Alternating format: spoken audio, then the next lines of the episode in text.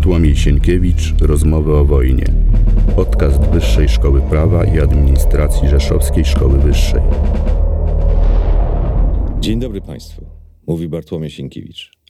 W imieniu Wyższej Szkoły Prawa i Administracji oraz własnym zapraszam Państwa na kolejny odcinek Rozmów o wojnie, naszego programu poświęconemu współczesnym konfliktom, ich charakterystykom, konsekwencjom, ale także i pytaniom, jak będzie wyglądała, jak może wyglądać wojna przyszłości.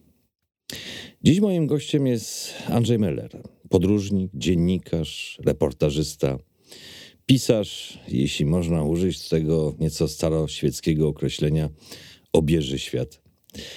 Andrzej Meller był świadkiem wielu współczesnych konfliktów zbrojnych, owych małych wojen, jak się je czasami określa, czy konfliktów asymetrycznych, jak to nazywają anglosasi. Był korespondentem wojennym w Libii, w Afganistanie, w czasie inwazji rosyjskiej na Gruzję, świadkiem wielu starć zbrojnych na Kaukazie i w Azji i Afryce. Autorem książek podróżniczych, ale także opisujących rzeczywistość wojenną, jak Zenga Zenga, książki poświęconej wojnie w Libii. Dzień dobry panu. Dzień dobry państwu. Chciałbym, byśmy porozmawiali o rzeczywistości współczesnych wojen, tej rzeczywistości ukrytej pod relacjami o walkach, bombardowaniach, przesuwaniu się frontu czy oblężeniach miast. Chodzi mi o codzienność wojny, e, naszych czasów, widzianą oczami zwykłych ludzi, cywilów, mężczyzn, kobiet, dzieci. Co tu dużo mówić, takiej codzienności ulicy w oblężonym mieście. Chciałbym, byśmy słuchaczom pokazali, na czym polega świat konfliktu zbrojnego widziany od podszewki, od spraw podstawowych.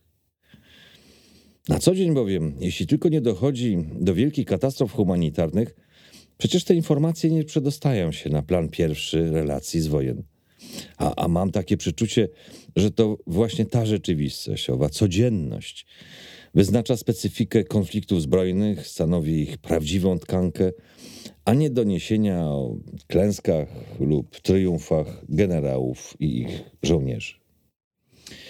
Chciałbym pana redaktora na początku zapytać o, wydawałoby się, taką rzecz e, codzienną, to znaczy, jak wygląda e, ulica miasta w trakcie takiej wojny podprogowej, takiej wojny nowego typu, takiej mm, asymetrycznej, czy jak mówimy mm, inaczej, hybrydowej.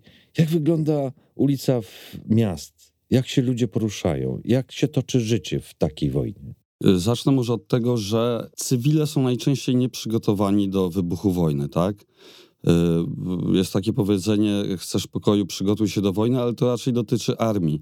Wojna wybucha nagle, często, y, jest nieprzewidywalna i ci ludzie są pozostawieni najczęściej sami sobie. Y, parę przykładów. Jedyny raz, kiedy widziałem wybuch wojny od, od pierwszego momentu, to Gruzja 8 sierpnia 2008 roku.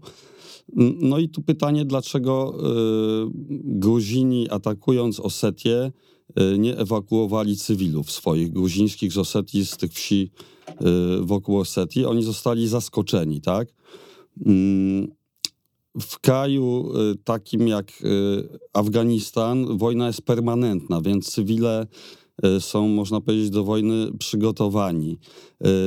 Wojna w Libii też wybuchła nagle i prawdopodobnie większość ludzi nie przypuszczała, że dojdzie do wybuchu wojny. Tak zaczęły się protesty w lutym y, na fali y, arabskiej mm, rewolucji w krajach arabskich. Y, Libijczycy poczuli, że albo teraz, albo nigdy mogą spróbować odsunąć Kaddafiego od władzy. No i potem się zaczęła wojna.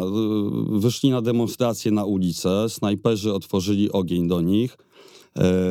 Było mnóstwo ofiar, w związku z czym cywile Y, zaczęli atakować koszary Kaddafiego, bezbronni cywile, tak? To jeszcze są cywile, za chwilę już będą żołnierzami, y, powstańcami.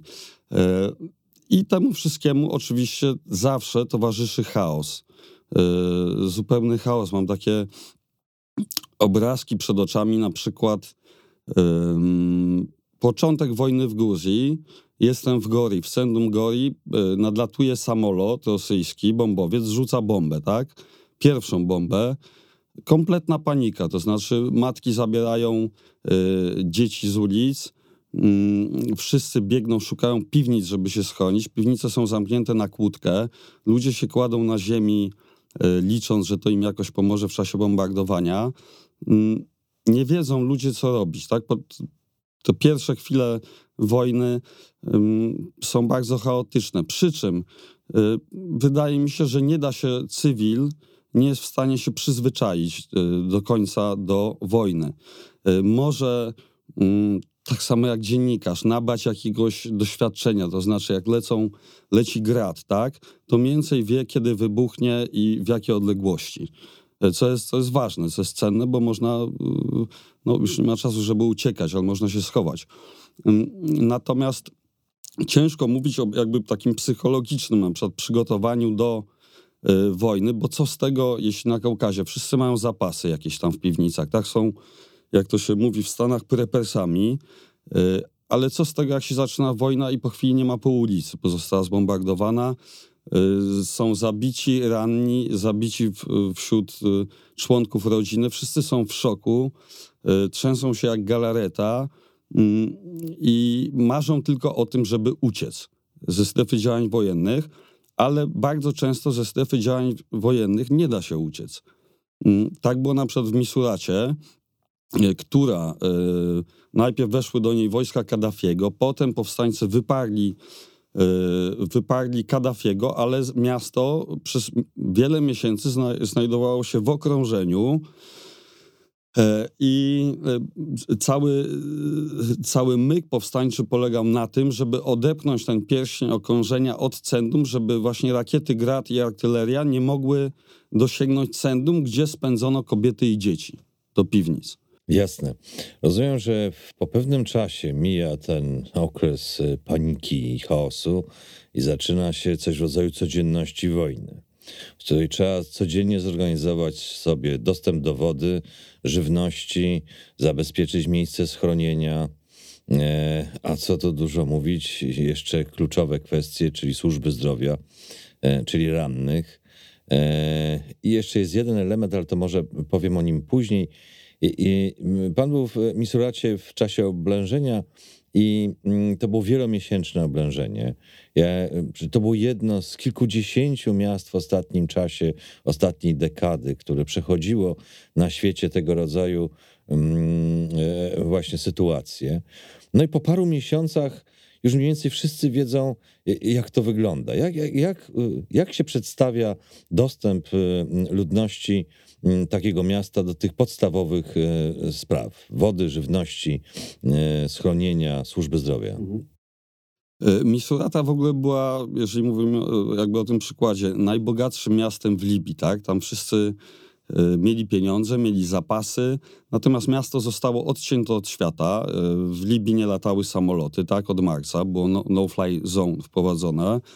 E, jedyny dostęp do Misuraty y, był z morza. Z Bengazji, z Cypru, z Malty, z Tunezji. Jak ja przyjechałem w połowie maja do Misuraty, to nie działały jeszcze za bardzo sklepy. Woda z beczkowozów, nie było prądu, elektryczność zapewniały generatory, przy czym jak przyjechałem do, do, do Libii, do Bengazji, to benzyna jeszcze kosztowała 5 centów za litr, a w sierpniu, pod koniec wojny, kosztowała 8 dolarów, czasami 15.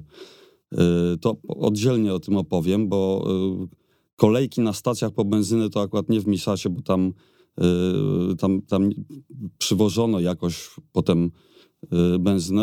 Kolejki miały po 8, czasami 15 kilometrów i ludzie się zabijali w kolejkach, strzelali do siebie, jak ktoś bez kolejki wjeżdżał, machając jakąś legitymacją do y, kolejki.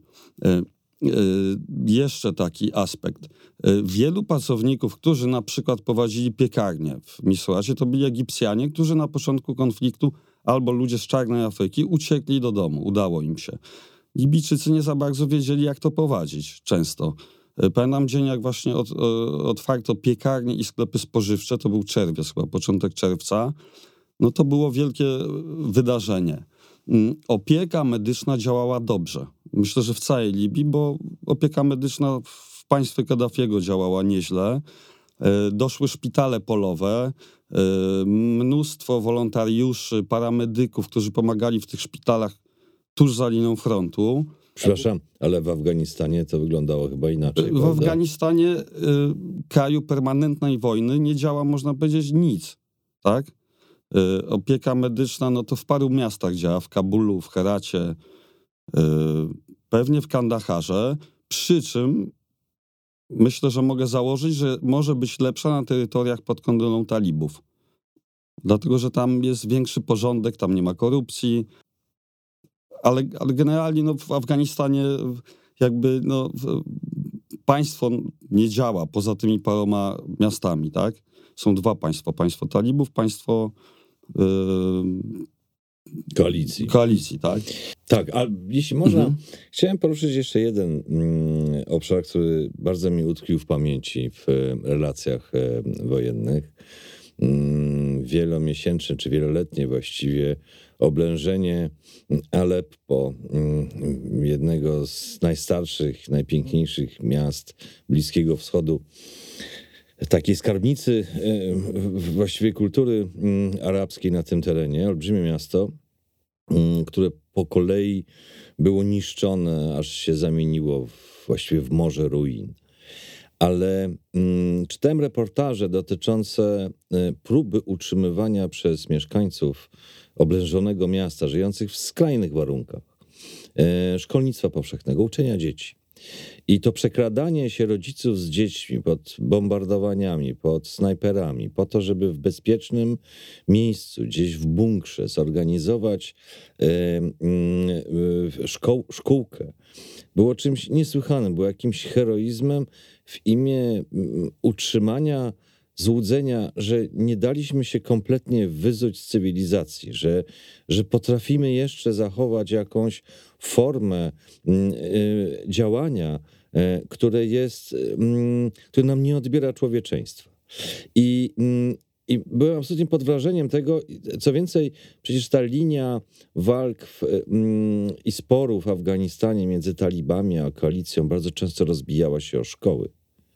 To szkolnictwo jest takim jakby wyrazem próby, że należymy do normalnego świata, mimo żyjemy w, kompletnie nienormalnym świecie.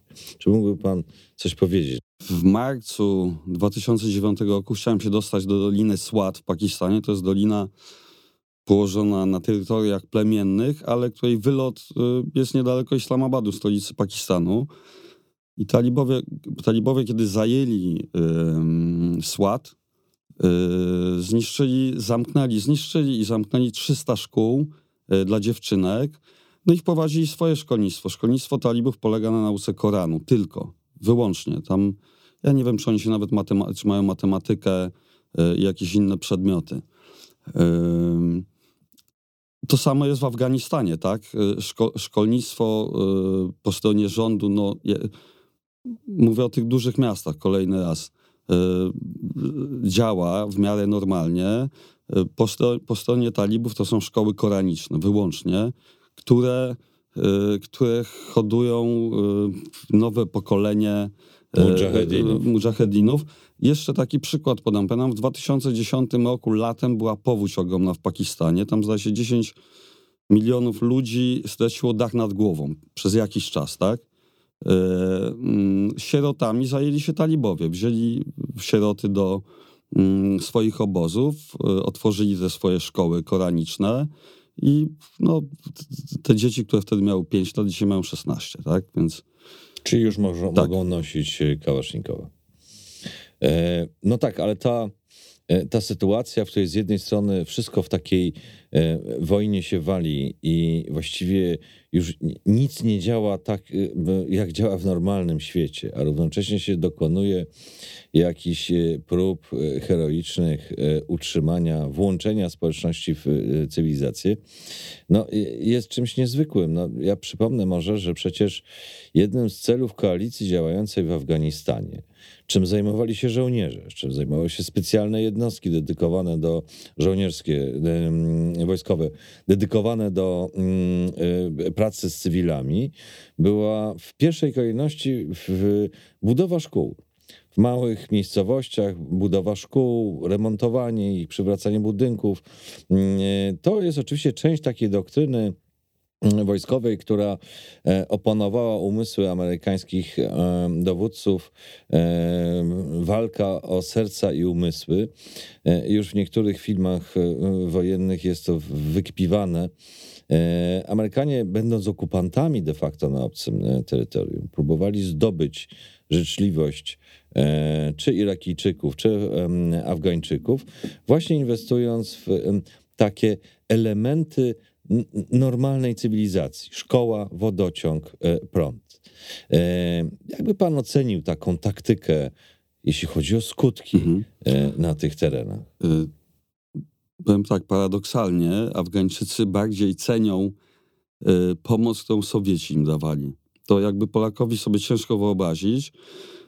Te czasy wojny mm, radziecko-afgańskiej i rządu sowieckiego w Kabulu to jest ostatni czas stabilności w takim rozumieniu e, Afgańczyków. Ciężko to zrozumieć, tak, bo jednocześnie były naloty dywanowe, e, zaczystki, obławy na mujahedinów. E, natomiast bardzo często Afgańczycy właśnie podają ten przykład Sowietów jako tych, którzy budowali szkoły, drogi, szpitale. Może dlatego, że Amerykanie po prostu tam są te, teraz, tak? O, koalicja e, według Afgańczyków okupuje kraj od prawie od 20 lat. E, to ta cała nienawiść się e, skierowała przeciwko tym, tej nowej sile. Mm, ja zawsze mam takie wrażenie, że to nie działa w Afganistanie ta polityka, że to jest coś przyniesione jakiś taki y, coś obcego przyniesione, czego Afgańczycy nie szanują, nie chcą w tym brać udziału, y, że to nie działa po prostu. Rozumiem, no ale też niespecjalnie zadziałało w Iraku. E, który przecież rozerwany walkami sunnicko-szyickimi mm, też się pogrążył w chaosie i e, nie zdobyto ani serca, ani umysłów. Powracając jeszcze do mm, e, tej codzienności mm, życia na terenach, na których się toczy tego rodzaju wojna, jak ludzie orientują się w swojej sytuacji, jaki mają dostęp do informacji, jak oceniają swoje szanse. Podam może przykład libijski. Ja w, w Libii nie działała telefonia komórkowa. E, i telewizja też prawie nie, nie było prądu. E, internet e, był w sporadycznych miejscach typu cenda pasowe, gdzie ja czasami musiałem w nocy lecieć w czasie, kiedy był ostrzał, mm, żeby wysłać jedno zdjęcie, na przykład. Bardzo słaby internet. I ja się często dowiadywałem z, od redak redaktora z Tygodnika Powszechnego, co się dzieje w Libii. Mm, bo nie wiedziałem, nie miałem jak, nie miałem jak się dowiedzieć, przeczytać. Informacje pochodziły od ludzi z pierwszej ręki, którzy gdzieś byli na innym froncie y, parę dni temu, tydzień temu, dwa tygodnie wcześniej. Ludzie żyli, zresztą w każdym konflikcie, plotkami bardzo często pełno teorii spiskowych się pojawia. E, dostępu do informacji no, praktycznie nie było, tak? Czyli, mo czyli można powiedzieć, że w tej sytuacji tego konfliktu, mm, w tej warstwie informacji, mm, społeczności cofają się do czasów sprzed telegrafu, poczty i tylko ktoś, kto przychodzi, naoczny świadek, może coś opowiedzieć, co się dzieje poza ich miejscem zamieszkania. Tak, tyle ile zapamiętam. Czyli tak naprawdę dochodzimy do takiej, mm, takiej sytuacji jakby sprzed pisma trochę. Trochę tak, y, przy czym przykład Afganistanu. W Afganistanie tak wygląda życie normalnie, tak? Od stuleci. Od stuleci. Nie ma prądu. nie ma wody bieżącej. Jak ja jadę, jak jadę gdzieś w gości pod Kabul, godzinę od, od, od Kabulu, woda jest z rzeki, prąd, nie ma telewizji, prąd pochodzi z solara, jeżeli ktoś ma, do którego jest podłączony akumulator od tira, od którego się ładuje komórki, od którego można odpalić radio, jeżeli ktoś ma i tak dalej, i tak dalej. Nie, nie ma żadnej informacji. No tak, ale Afganistan mhm. w sensie takim cywilizacyjnym e, no naprawdę nie bardzo się różni od czasów, kiedy tam wojska mm, Aleksandra Macedońskiego przechodziły.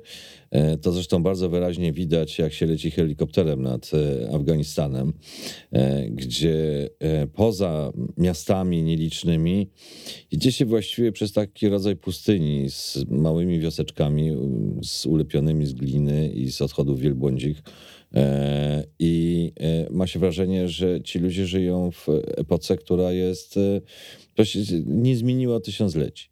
Więc Afganistan jest trochę wyjątkiem ze względu na swoje centralne położenie w, w Azji, odcięcie górami, izolacjonizm, który przecież wśród górali afgańskich trwa przez całą nowożytność ale mówimy tutaj o takich sytuacjach jak Kaukaz, to już jest zupełnie inna, e, inny obszar, jak Libia, zupełnie inny obszar. Tam już było z czego spadać, mówiąc cywilizacyjnie, prawda? I ten proces redukcji tego cofnięcia się jest e, tutaj interesujący. Wybucha wojna i przestaje wszystko działać. Przestaje działać telefonia e, komórkowa, nie ma prądu tak samo jak w Afganistanie. Te kraje cofają się nagle w ciągu paru godzin do prawie do Afganistanu. Y, to niezwykle, niezwykle cenne spostrzeżenie i takie, o którym się na co dzień nie mówi. Znaczy, że wybuch wojny oznacza koniec świata, jaki znaliśmy, ale w sposób absolutnie radykalny. Znaczy, że upadają całe te segmenty ludzkiej y, y, mm, działalności, które decydowały o tym, że się żyło w miarę cywilizowanym kraju. Ja przypominam, że Syria y, przed 30 laty to był kraj, jeśli chodzi o PKB i poziom życia ludności, analogiczny do naszego społeczeństwa sprzed y, mm, przemiany ustrojowej. Znaczy koniec PRL-u i Syria to były właściwie dwa podobne, podobne gospodarki, podobne społeczeństwa i podobny poziom cywilizacyjny. To wszystko po prostu się rozjechało i to jak niesamowicie. I rozumiem, że ta wojna właściwie zmieliła Syrię. Do, dokonała czegoś, takiej redukcji w której właściwie ten kraj chyba jest nie do odbudowania przez e, pokolenia. A proszę zwrócić uwagę, że w tej wojnie brało udział, jak ktoś obliczył, e, w różny sposób prawie 70 państw. E, walczyli wszyscy ze wszystkimi i nadal nie uważam, że to była jakaś wielka wojna. Tymczasem to była wojna o kluczowym znaczeniu dla całego regionu. Wojna, która pogrążyła bogaty niegdyś kraj w mm, nędzy i w zniszczeniu infrastrukturalnym, e, którego mm, ta władza ze względu na brak środków, brak możliwości, bazy podatkowej, no po prostu nie odbuduje przez pokolenia. Liban został odbudowany, tak? Kupę czasu to zajęło, mały kraj. Pokolenie zajęło. 30, pokolenie. 30, ponad 30 tak, lat. Pokolenie. E, Libia zniknęła, z, można powiedzieć, z mapy świata, tak? E, no nie, nie ma Libii takiej, jaka była. Są dwa, dwa rządy. E, chyba nikt nie oddał broni z 400 tysięcy mężczyzn, którzy wzięli udział w konflikcie wtedy, 10 lat temu. No tak, ale właśnie o tym mechanizmie mhm. rozmawiamy dlatego, że um, mamy w oczach y, takie przekonanie, że jeśli jest wojna, to wyobrażamy sobie tę wojnę tak jak e, druga wojna światowa, czy pierwsza, takie wojny, jakie doświadczała Europa, że mamy okres paru lat y, intensywnych działań wojennych z wielomilionowymi stratami, a potem wojna się kończy. Nagle ludzie wychodzą na ulicę, e, całują się, tańczą, piją, ogłaszają zwycięstwo albo kapitulację. I na końcu e, ta granica między pokojem a wojną jest niezwykle wyraźna. Tymczasem od y, jakiegoś czasu żyjemy w epoce wojen, które trwają właściwie w nieskończoność, czyli nie mają ani wyraźnego początku, ani wyraźnego końca, ale w efekcie tego następuje o wiele głębsza degeneracja życia społecznego i takiej infrastruktury cywilizacyjnej, e, ponieważ nie ma środków, żeby odbudować. Nie ma tego okresu powojnia, gdzie rodzą się nowe dzieci, gdzie się bierze kredyty, gdzie się odtwarza to, co zostało zniszczone. To jest zupełnie inny rodzaj konfliktów, a ich częstotliwość narasta. Tak, no wojny nie wyglądają tak, jak, y, tak jak pan to powiedział, y, że jak jest jakiś front, Hitler idzie na Moskwę, potem y, dostaje Łupnia, wraca, Rosjanie biorą Berlin. Wojny tak nie wyglądają współczesne. Tlą się latami, to są jakieś poszczególne operacje. No wojna w Syrii mm, w porównaniu nawet z wojną w Libii strasznie skomplikowana, pełno różnych frontów, pełno różnych sił. E, interwenów, tak? No teraz sytuacja w Libii się skomplikowała bardziej, e, ale jak ja tam pracowałem, to by, była dosyć czarno-biała sytuacja i były fronty, były te różne państwa, miasta, które się e, ukształtowały w czasie wojny. Mm, Afganistan no jest krajem, w którym większość społeczeństwa nie pamięta kraju sprzed wojny, tak? Zwłaszcza, że średnia długość życia mężczyzn w Afganistanie to są 44 lata. Nie pamiętam, nie wiedzą jak to jest żyć nie w kraju ogarniętym y, wojną. Y, przy czym to właśnie taki konflikt, który się tli y, jak takie ognisko, do którego co, co chwilę ktoś dokłada y, drewna, y, podburzany przez kraje ościenne, przez siły różne, Pakistan, Arabię Saudyjską, Iran, być może Rosję, koalicję również mm, i nie, nie widać końca. Chciałbym, mhm. jeśli można, na króciutko wrócić mm, za chwilę do mm, kwestii przemocy, która no jest zasadniczym elementem kształtującym życie społeczne w sytuacji konfliktowej. Tej przemocy rozumianej podwójnie. Raz jest to przemoc y, wroga, nieprzyjaciela, kogoś, kto zdobywa miasto albo je e, w jakiś sposób naciera na nasze terytorium. A z drugiej strony to jest także kwestia, i to jest zasadnicze pytanie o brutalizację postaw międzyludzkich. Znaczy, co wojna robi z ludźmi, kiedy ta przemoc jest codzienna. Nie tylko pochodząca ze strony wroga, ale także i ta przemoc, która wiąże się z mm, e, no, naszymi obrońcami, uzbrojonymi w odróżnieniu od cywilnej ludzkości. Bartłomiej Sienkiewicz, Rozmowy o wojnie. Podcast Wyższej Szkoły Prawa i Administracji Rzeszowskiej Szkoły Wyższej. Wojny mają to do siebie, że y, wraz z narastającą przemocą y, ludzie, żołnierze, ludzie, którzy biorą w tych wojnach, zaczynają chyba re, relatywizować zło. Tak? Ta, ta granica się przenosi coraz dalej. Jeżeli ktoś, młody chłopak, kogoś zabija pierwszy raz, pewnie jest w szoku, potem po jakimś czasie jest to zupełnie naturalne i w ludziach budzą się potworki. Mm, taki przykład, który najbardziej mi utkwił w pamięci, to też y, z Libii, z Misuraty. Y, pod Misuratą, y, która, jak wspomniałem, była takim najbogatszym miejscem, miastem mm, w Libii, była, było miasteczko nieduże Tałyrga, gdzie żyli potomkowie czarnych niewolników. E, I parę dni po tym, jak wojska Kaddafiego weszły do Misuraty, ci mężczyźni weszli za nimi, za wojskiem i za, dokonali pewnie kilku tysięcy gwałtów.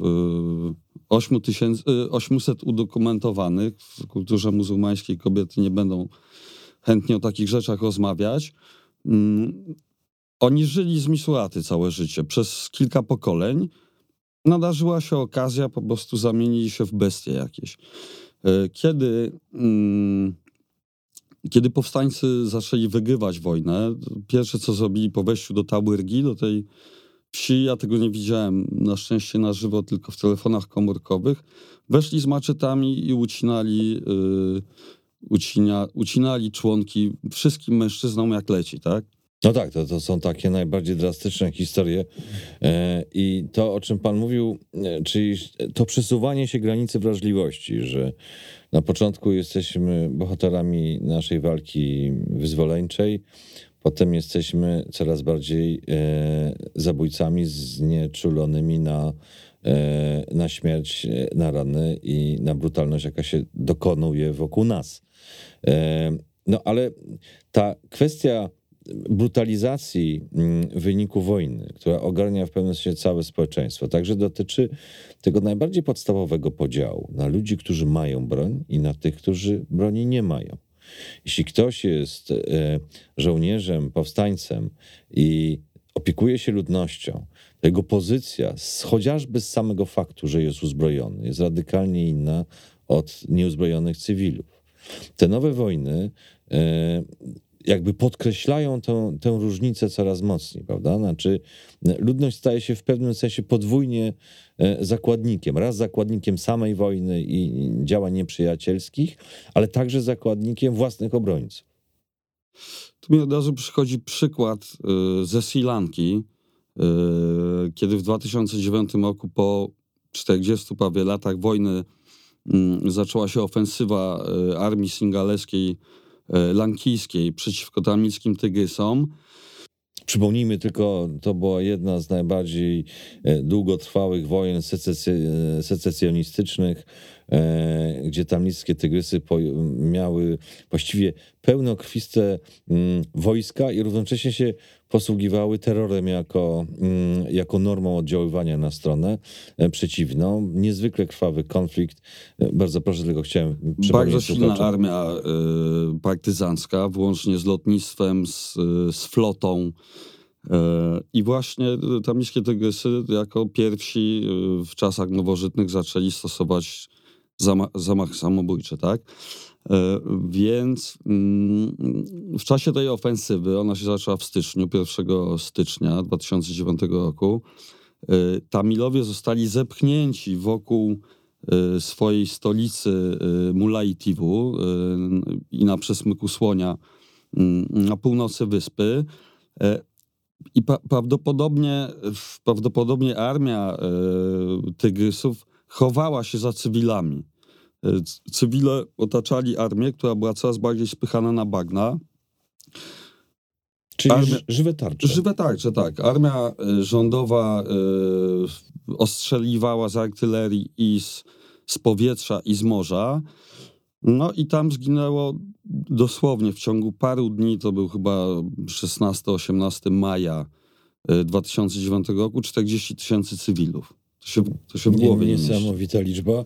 I proszę zwrócić uwagę, tutaj mówię to także do naszych słuchaczy, że o takiej potworności wojny właściwie ta informacja przemknęła gdzieś obok. Znaczy, kto o tym wie, kto o tym pamięta, kto się odwołuje do takiej masakry, tak jakby w ogóle to się nie wydarzyło. No oczywiście, że strony zainteresowane pewnie to pamiętają, ale no to jest jakby bardzo dobry przykład. Ja chcę tylko zwrócić uwagę, że tym samym sposobem e, wojny posługiwali się także mm, wojownicy Daesh czy ISIS-u, e, którzy tworzyli z ludności cywilnej żywe tarcze, zarówno w trakcie swoich ofensyw, ale także w momentach, kiedy uciekali, kiedy się cofali. E, zabierali ze sobą ludność cywilną i za nią próbowali się e, chronić. Jednym słowem, cywile stają się sposobem wojny. Pewnie takie przykłady można by mnożyć. Mm, przyszedł mi do, do, do, do, do głowy inny przykład. Mm, co prawda nie pracowałem tam, ale korytarze otwierane w czasie wojny w Czeczeniu dla cywilów w Groznym e, i dla, e, dla rebeliantów czeczeńskich mm, za pieniądze, tak? W sensie jakaś tam grupa ludzi musiała zebrać, nie wiem, 150 tysięcy dolarów, dać dowódcy, żeby wyjść E, przy czym niektóre z tych korytarzy e, były zaminowane. To akurat nie dla cywilów, tylko dla e, ugrupowania Basajewa, kiedy w lutym 90, 2000 roku wychodził z Gosnego, tak? Zapłacili i, i, i nogi i setki ludzi swoich. No tak, ale jeśli mamy takie długotrwałe oddziaływanie na społeczeństwo takich okropieństw wojny, to potem ci ludzie, czyli właściwie cywile, doświadczają mm, całego syndromu stresu pourazowego, którym, który zwykle doświadczają żołnierze na froncie. A tymczasem tym stresem pourazowym są objęte mężczyźni, starcy, kobiety, dzieci. To jest trochę życie z takim przetrąconym kręgosłupem psychicznym. Nie wyobrażam sobie, y, staram się, y, jak w skali społecznej to działa, bo tak jak powiedziałeś, PTSD y, działa tak samo na kobiety, na mężczyzn, na dziennikarzy, na y, żołnierzy. Y, Teraz to ma nazwę, takie PTSD zawsze, zawsze było, jednak niektórzy nie dawali rady, niektórzy mm, panowie po 25 latach w armii carskiej, tłumieniu powstaniu Szamila wracali do domu jakoś odżywali tam po jakimś czasie, tak?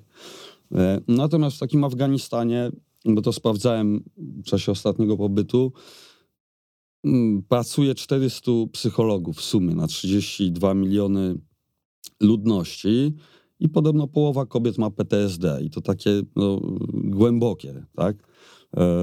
Wyobraźmy sobie, że w Afganistanie tak jest, że dzieci wysyła się do sklepu spożywczego. Każde takie wysłanie, pewnie ka- każdemu takiemu wysłaniu dziecka po marchewkę towarzyszy lęk, że to dziecko może nie wrócić, bo będzie zamach, bo zostanie porwane, jeżeli rodzice mają pieniądze i warto, tak? W cudzysłowie. Także mm, ten ciągły stres, lęk e, i niepewność o przyszłość, no, powoduje e, no, głębokie rany, chyba nie, nie do wyleczenia. To tak samo jak z odbudową kraju. To pewnie musi parę e, pokoleń minąć, żeby ci ludzie tak naprawdę stanęli na nogi i stali się zdrowym e, społeczeństwem. Mówimy o tym, mm, proszę Państwa, też i dlatego, że mm, w tych audycjach często rozmawiamy o wojnie mm, trochę od strony teoretycznej, trochę jako o takiej szachownicy. Mówimy o różnego rodzaju doktrynach, y, nowych typach uzbrojenia, nowego systemu działania. Tymczasem e, ta wojna zawsze i wszędzie ma e, wymiar przerażający. I to, co robi z ludźmi, to, co robi ze społeczeństwami, do jakich cofa do jakichś zamieszłych epok, e, jak je w pewnym sensie przepotwarza. To jest coś, czego zwykle nie chcemy pamiętać. A proszę pozwolić, że się odwołam do mm, takiej jednej z teorii socjologicznych, która mówi o tym, że właściwie szok II wojny światowej, jaki przeszło polskie społeczeństwo, poruszające się na krawędzi egzystencjalnego przeżycia, e, trwał przez całe następne pokolenie. I że komunizm w Polsce m, był dość powszechnie akceptowany, między innymi dlatego, że on zapewniał tę, to poczucie bezpieczeństwa i obliczalności, które po wojnie leczyło zbiorowe, e, zbiorowy uraz mm, stresu pourazowego, właśnie takiego PSD, który, ym, ym, który właściwie był pewną zbiorową, zbiorową emocją. Jeśli nie zrozumiemy, nie zrozumiemy tej niszczącej siły wojny, e, i tego, co ona robi z całymi społeczeństwami, pojedynczymi ludźmi, to prawdę mówiąc, może nam i zabraknąć e, tego, mm, tej determinacji, e, aby e, utrzymywać pokój, aby się nie dać uwieść e, opowieściom, e, jak to na wojence ładnie. Na wojence nigdy nie jest ładnie. Wojna jest absolutnym nieszczęściem. I może przypomnę kogoś, kto w żaden sposób nie był specjalistą wojennym, a wręcz przeciwnie. Raczej można powiedzieć, że był filozofem i wielkim przywódcą religijnym. Ja pamiętam, jak się zbliżała mm, interwencja amerykańska e, w Iraku. I schorowany, wydawałoby się już nie, nie, nie bardzo uczestniczący w życiu świata mm, Karol Wojtyła jako e, papież Kościoła katolickiego e, w takich niezwykle ostrych słowach e, przekonywał, że wojna jest najgorszym rozwiązaniem, jakie się może zdarzyć. To, co się potem mm, działo i w Iraku, potem się rozlało na Afganistan, potem na Syrię, skutki tego, mm, które dosięgły Europę i właściwie wciągnęły kilkadziesiąt krajów w ten wir, no, pokazuje, że mm, ten apel mm, wtedy mm, Wojtyły e, był niczym innym jak doskonałym zrozumieniem, czym jest wojna. Ja przypomnę, że przecież e, późniejszy papież sam ją przeżył e, w Krakowie i widział jej grozę i widział, co wojna robi ze społeczeństwem. Zapominamy o tym bardzo często. Zapominamy, dlatego że wojna się technologizuje i wysyła się specjalistów, specjalców, y, półkosmiczne uzbrojenie gdzieś daleko, ale efekt tego jest zawsze straszny. Ale przy okazji chciałbym się zapytać pana E, jak wygląda w tych nowych wojnach e, rola korespondentów wojennych? Ona jest no, w pewnym sensie też taka mm, postrzegana tradycyjnie. Korespondent wojenny to jest ktoś, kto towarzyszy wojskom, chodzi na konferencje e, do sztabów i wysyła swoje informacje redakcjom, dzięki czemu ludzie mają dostęp do tego, co się dzieje na tej wojnie, jak ona przebiega. To jest zawód uświęcony tradycją. Na, powiedzielibyśmy, że owiany takim nimbem romantyczności odważnych ludzi, którzy ramię w ramię z wojskowymi, ale nie strzelając i nie zabijając, biorą udział e, w wojnie. No trudno w imię e, dostępu do informacji, w imię prawdy. No trudno o, o e, szlachetniejsze przesłanie. Proszę opowiedzieć, jak wygląda rzeczywistość w tej chwili korespondentów wojennych w tych właśnie wojnach niskiej intensywności, tych, tych wojnach asymetrycznych? Muszę zaznaczyć, że mój szlak bojowy, bojowo-reporterski już parę lat temu zakończyłem, a to się wszystko bardzo szybko zmienia, tak? Ja y, zacząłem się tym zajmować, trochę nawet wstyd mi o tym mówić, ale dlatego, że byłem idealistą, E, który e, chciał stać po stronie słabszych, e, wierzył w to, że praca w mediach może otworzyć ludziom oczy, obudzić ich, ich sumienie mm, i wpłynąć na opinię publiczną, tak?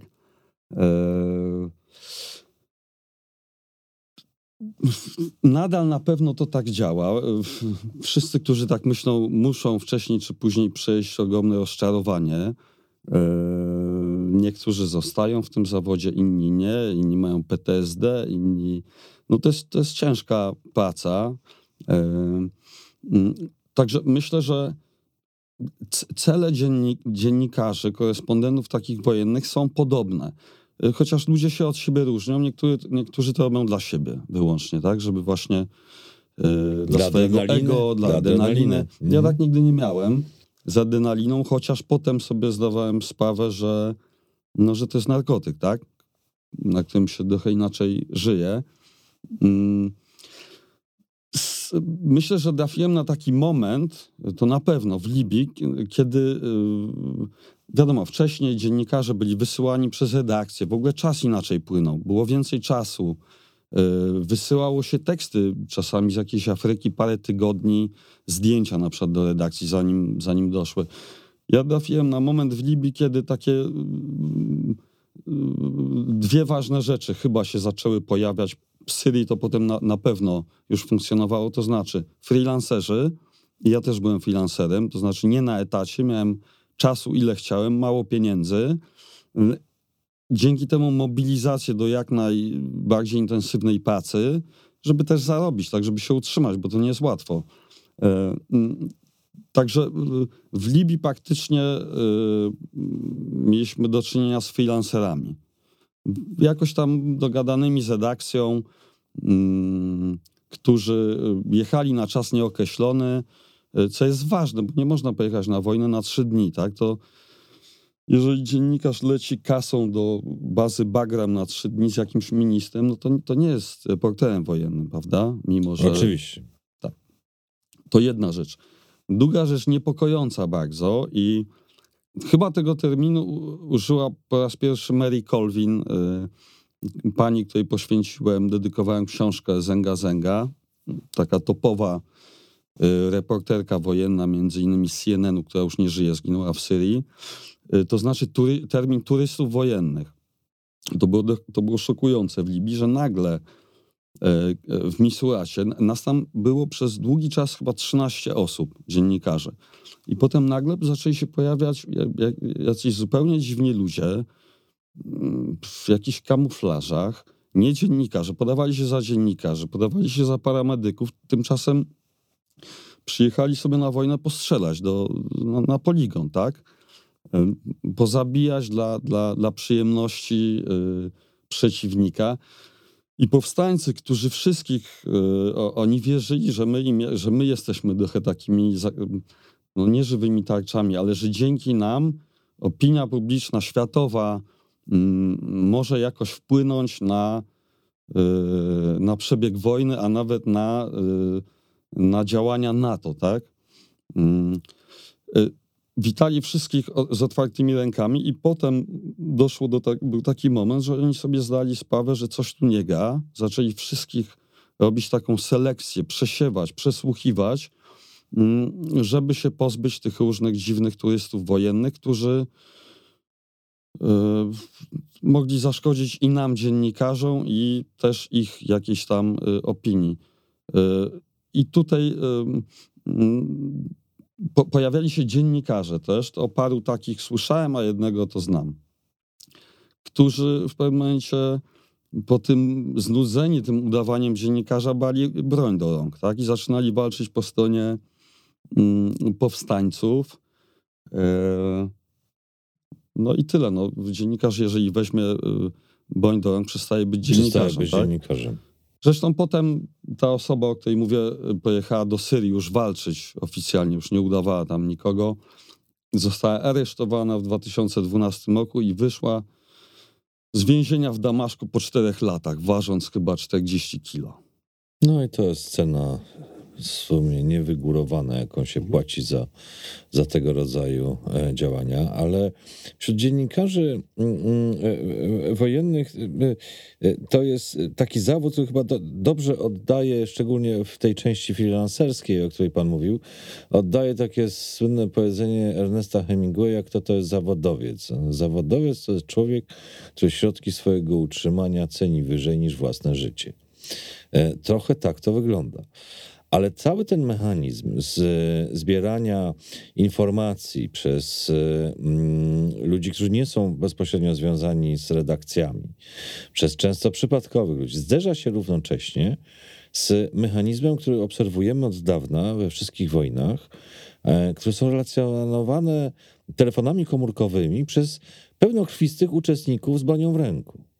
I y, państwa korespondencje konkurują z lawiną y, filmików na YouTubie, y, wrzucanych do sieci, do mediów społecznościowych, gdzie walczący żołnierz relacjonuje zwycięstwa, trafienia w sprzęt przeciwnika, czasami egzekucje jeńców. Takich filmów niestety też jest dużo e, w internecie. To wszystko sprowadza się do sytuacji, w której działacie w zupełnie innej mm, rzeczywistości. Dawniej dziennikarz to była właściwie nietykalna osoba, wyjątkowa, e, która nie miała konkurencji w tym, co robi, a w tej chwili chyba każda ze stron konfliktów e, we współczesnym świecie kręci swoje relacje i one mają tą jeszcze przewagę nad mm, korespondentami wojennymi, że ukazują się w czasie rzeczywistym w, mm, e, w internecie, obrazując pierwszą linię frontu. No, można by tutaj się zastanawiać, kto jest bardziej wiarygodny, dziennikarz czy młodzieniec, który z balkonu kręci y, filmik. Y, to, Czasami z okopów. Z okopów, tak. To podałem, żeby umniejszyć rolę tego dziennikarza. Nie da się konkurować z takimi y, relacjami. No, a z drugiej strony, no, jeszcze, Mam nadzieję, że jeszcze trwa jakiś taki mit reporterów jako takich ludzi bardziej wiarygodnych, może nie wiem, lepiej wykształconych, obiektywnych. Na wojnie jest zawsze problem z obiektywizmem, tak? Bardzo ciężko być po dwóch stronach barykady. Mm, nie no, można... Słynne powiedzenie, że pierwszą ofiarą wojny jest prawda. Tak. Nie można bazować po stronie powstańców w Libii i po stronie Kaddafiego. W Libii były polowania na dziennikarzy. Na polo... I zabijano dziennikarzy, tak? Nie wiem, jak mieli antenę na dachu jeepa Al Jazeera na przykład.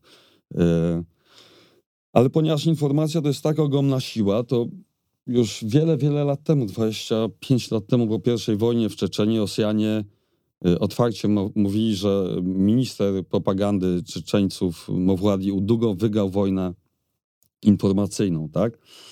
Więc no, dla, dla stron konfliktu każdy sposób jest dobry, żeby użyć tą, tę informację na Yy, żeby, żeby wygrać wojnę informacyjną, tak? Natomiast dziennikarze, no cóż, no, jest konkurencja nie do ogarnięcia, yy, przy czym ja się zatrzymałem właśnie w tym momencie. Yy, w, Li w, Libii jeszcze, w Libii nie było czegoś takiego. To ja myślę, że w czasie wojny w Syrii, w Syrii się zaczęły te wszystkie nagrania. W, w Libii nie było internetu, nie było telefonii komórkowej. Mm, ja nie wiem, jak w Syrii, no, musiał działać internet, e, musiało być jakieś, e, w Aleppo nawet, no, musiał być internet, jakiś satelitarny, czy yy, no, satelitarny, tak? Także nie wiem nawet, jak spuentować. Rozumiem.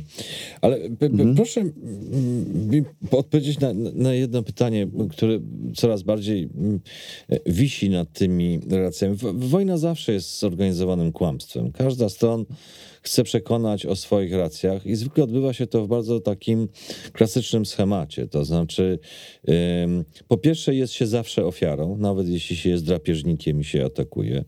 I jako ofiara żąda się współczucia, bo to jest najsilniejsza broń. I oskarża się drugą stronę e, o wszystko złe, co można wymyśleć na tym świecie. I tak było zawsze i tak jest nadal. Ale równocześnie mamy do czynienia z takim e, e, trochę nowym, nowym modelem. To znaczy, to nie jest wyłącznie relacja z wojen, to jest bardzo często wojna relacji. W efekcie czego e, korespondenci wojenni stają się coraz bardziej stronami w konflikcie. I w momencie, kiedy już jestem po jakiejś stronie, powstańców na przykład jakichś, czy separatystów, to tym samym podlegam nieuchronnie ich strategii informacyjnej i tego, co oni chcą powiedzieć o swoich racjach i jak mają wygrać własną wojnę informacyjną. Jak reporterzy wojenni chronią się przed tym, żeby być narzędziami propagandy strony, którą obsługują jako, e, e, jako dziennikarze? Mogę tylko o sobie mówić. E, jakieś takie własne wyczucie chwili, sytuacji, przy czym przez to, że się po jednej stronie, to trochę odkształca rzeczywistość. Nie wiemy, co się dzieje po drugiej stronie. Często jesteśmy, sympatyzujemy ze stroną, po której jesteśmy. Przepraszam.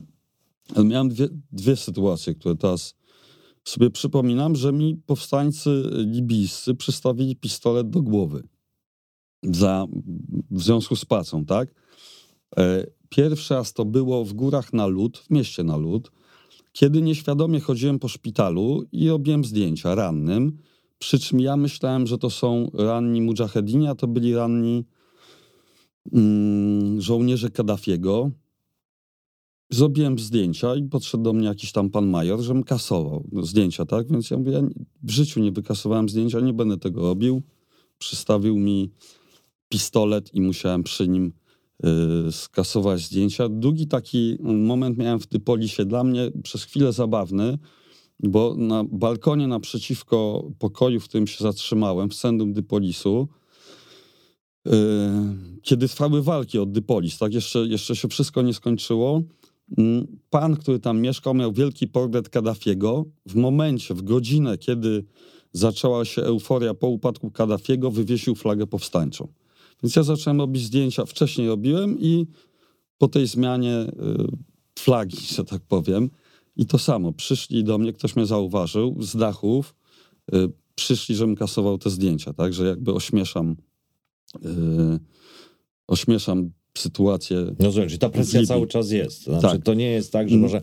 A jak, jak wyglądała praca mm, mm, pana no, znajomych? Wiem, że, że, że spędziliście e, dużo czasu mm, razem e, w Misuracie e, owej dziennikarki CNN-u. Ona, rozumiem, podlegała temu samemu ograniczeniom. Tak, ale to inna liga.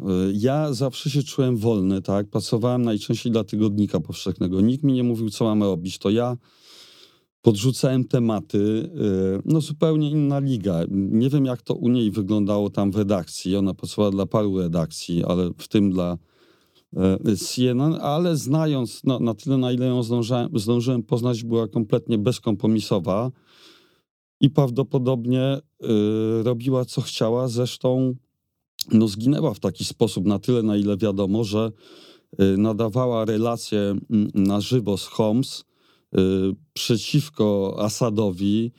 Y, Jej telefon y, satelitarny został namierzony przez wojsko i zbombardowano, ostrzelano artylerią cały kwadrat, w którym się znajdowała. Y, No rozumiem, że tacy niezależni korespondenci wojenni są zawsze celem reżimów, które chcą ukryć prawdę o tym, co się dzieje. E, Dlatego jest to uważane za zawód jednego no, bardzo wysokiego ryzyka. No, Dodam jeszcze taką, taką, taką może ciekawą rzecz. Jakby my, dziennikarze w Misuracie, staliśmy po stronie powstańców, jakby siłą rzeczy, tak? E, Ale był taki moment, to dwa razy też miałem coś takiego w Libii, że e, powstańcy odkryli, raz to było w, miejscu, w mieście Brega, i potem w Misuracie kamerki przyczepione na rogatkach miasta, dzięki którym ktoś liczył e, wojsko, ilość pojazdów i tak dalej. I zaczęli się do nas dobierać, zaczęli podejrzewać nas, że my, że to my zainstalowaliśmy, my przekazujemy informacje. Czyli ludzie, którzy najpierw nas nosili na rękach, y, no, zaczęła się paranoja, tak? Zaczęli nas, nas podejrzewać, oskarżać e, i jakby po tej, po tej całej sytuacji z kamerkami zmieniła się zupełnie atmosfera, byliśmy już na cenzurowanym i y, praca też już zupełnie zaczęła inaczej wyglądać. No, to pokazuje, jak trudnym zawodem i niebezpiecznym e, jest zawód korespondenta wojennego. Proszę Państwa, mm, będziemy kończyć. Bardzo serdecznie dziękuję panu Andrzejowi Mellerowi za tę wizytę e, i za tę rozmowę. E, Chcieliśmy w czasie tej rozmowy pokazać taką rzeczywistą, prawdziwą twarz wojny, a nie tylko i wyłącznie mm, e, taką lekką opowieść o taktyce i strategii. E, Mam nadzieję, że to Państwa i przekonało, i zainteresowało, zainteresowało samym tematem i przekonało do jednej rzeczy, o której nie można zapominać, także w trakcie naszych następnych audycji poświęconych wojnie, a mianowicie o tej fundamentalnej mm, prawdzie. Wojna jest zawsze złem. Dziękuję bardzo, panie Andrzeju. Dziękuję panie Bartłomieju. Dziękuję Państwu za uwagę i zapraszam na następne spotkanie. Do widzenia. To były rozmowy o wojnie Bartłomieja Sienkiewicza. Podcast Wyższej Szkoły Prawa i Administracji Rzeszowskiej Szkoły Wyższej.